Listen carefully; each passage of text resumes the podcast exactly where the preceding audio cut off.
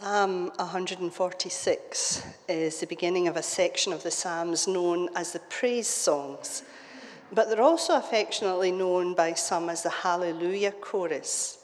And that section is made up of the last five Psalms in the book of Psalms. So that's Psalm 146 to 150.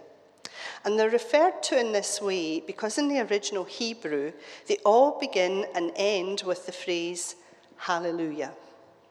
We tend to see it as one word, but it's in fact the joining together of two Hebrew words Hallelu, which means praise the, and Yah, which is the shortened form of Yahweh, Jehovah, the name of God. So, hallelujah means praise the Lord, which is how each of the Psalms begins and ends in our translation. When you read Psalm 146 and the other praise Psalms, you get the sense that the psalmist has made a decision in his life, and it's one that he invites us to make too that no matter what, praise the Lord. Now, this isn't about trying to sound grateful in the face of hardship or fear, or when confronted by the hard realities of life that some in our world face the oppressed, the hungry, the orphan. This isn't about thinking that because we're called to praise the Lord at all times, we go around denying these realities and acting as if everything is all sweetness and light. No, these Psalms are a reminder to us that no matter what life brings our way, no matter what we encounter, the good, the bad, the ugly, and the breathtakingly beautiful, God is always there for us. We may hear this message each week in some form or another a prayer, a hymn, a scripture reading. But it's easy to forget it once you get out into the real world. Especially when there's so much unease in our world right now. Sometimes we might even feel that there's so much going on in our world that we just don't have the energy to praise the Lord because we feel our praise is being drowned out by groaning and crying. But that's the very time that we need to praise. And how do we do it? We need to embrace God's invitation to be a part of the kingdom of God, the kingdom of heaven, here on earth right now.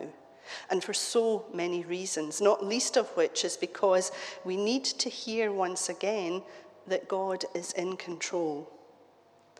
In the midst of our worries about the state of our world, in the midst of all the hurt and anger in the world right now, in the midst of the difficult times we might be going through ourselves, even in the midst of the good times we might be enjoying.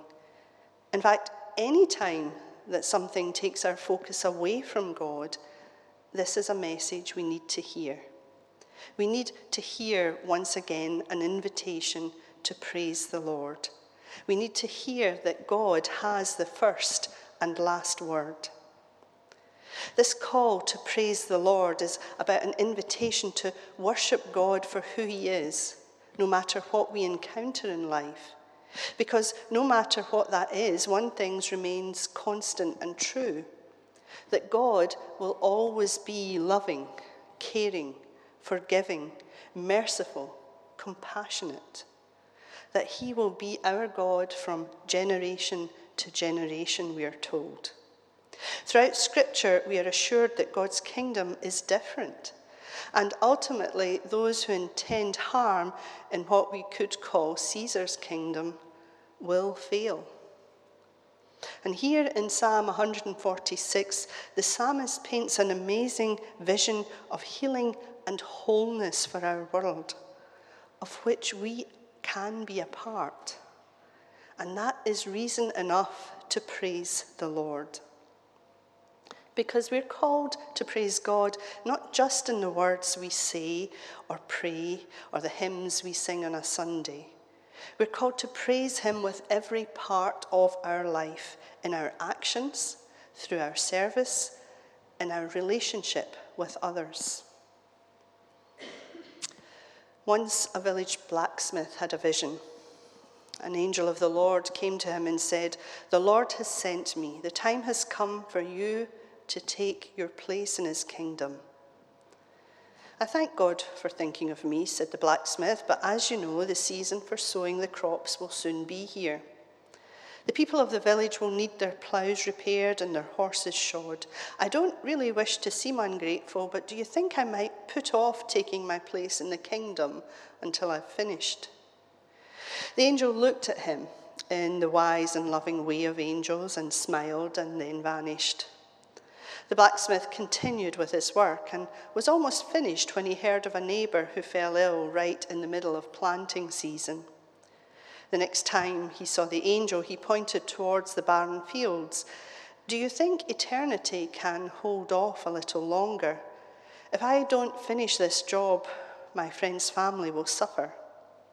Then the angel smiled and vanished. This blacksmith's friend recovered, but another's barn burned down. A third was deep in sorrow at the death of his wife, and a fourth, and a fifth, and a sixth, and so on and so on.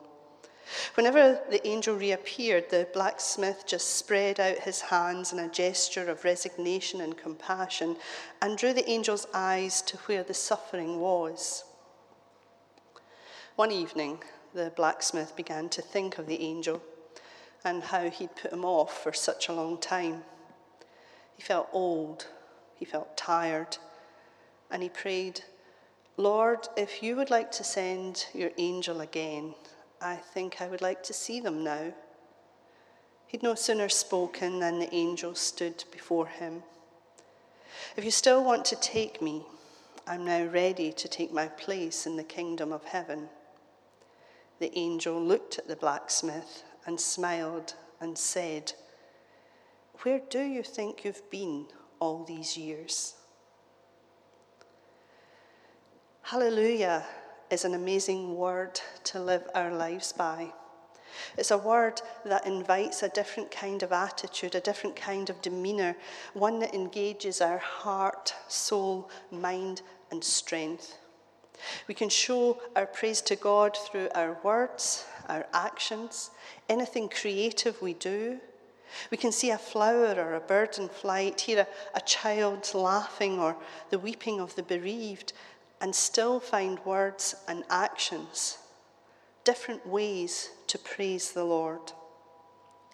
So this week, let's strive to be hallelujah people, able to praise the Lord in every circumstance, in all sorts of ways, so that his kingdom is visible here on earth and that his will is done on earth as it is in heaven. Hallelujah. Praise the Lord.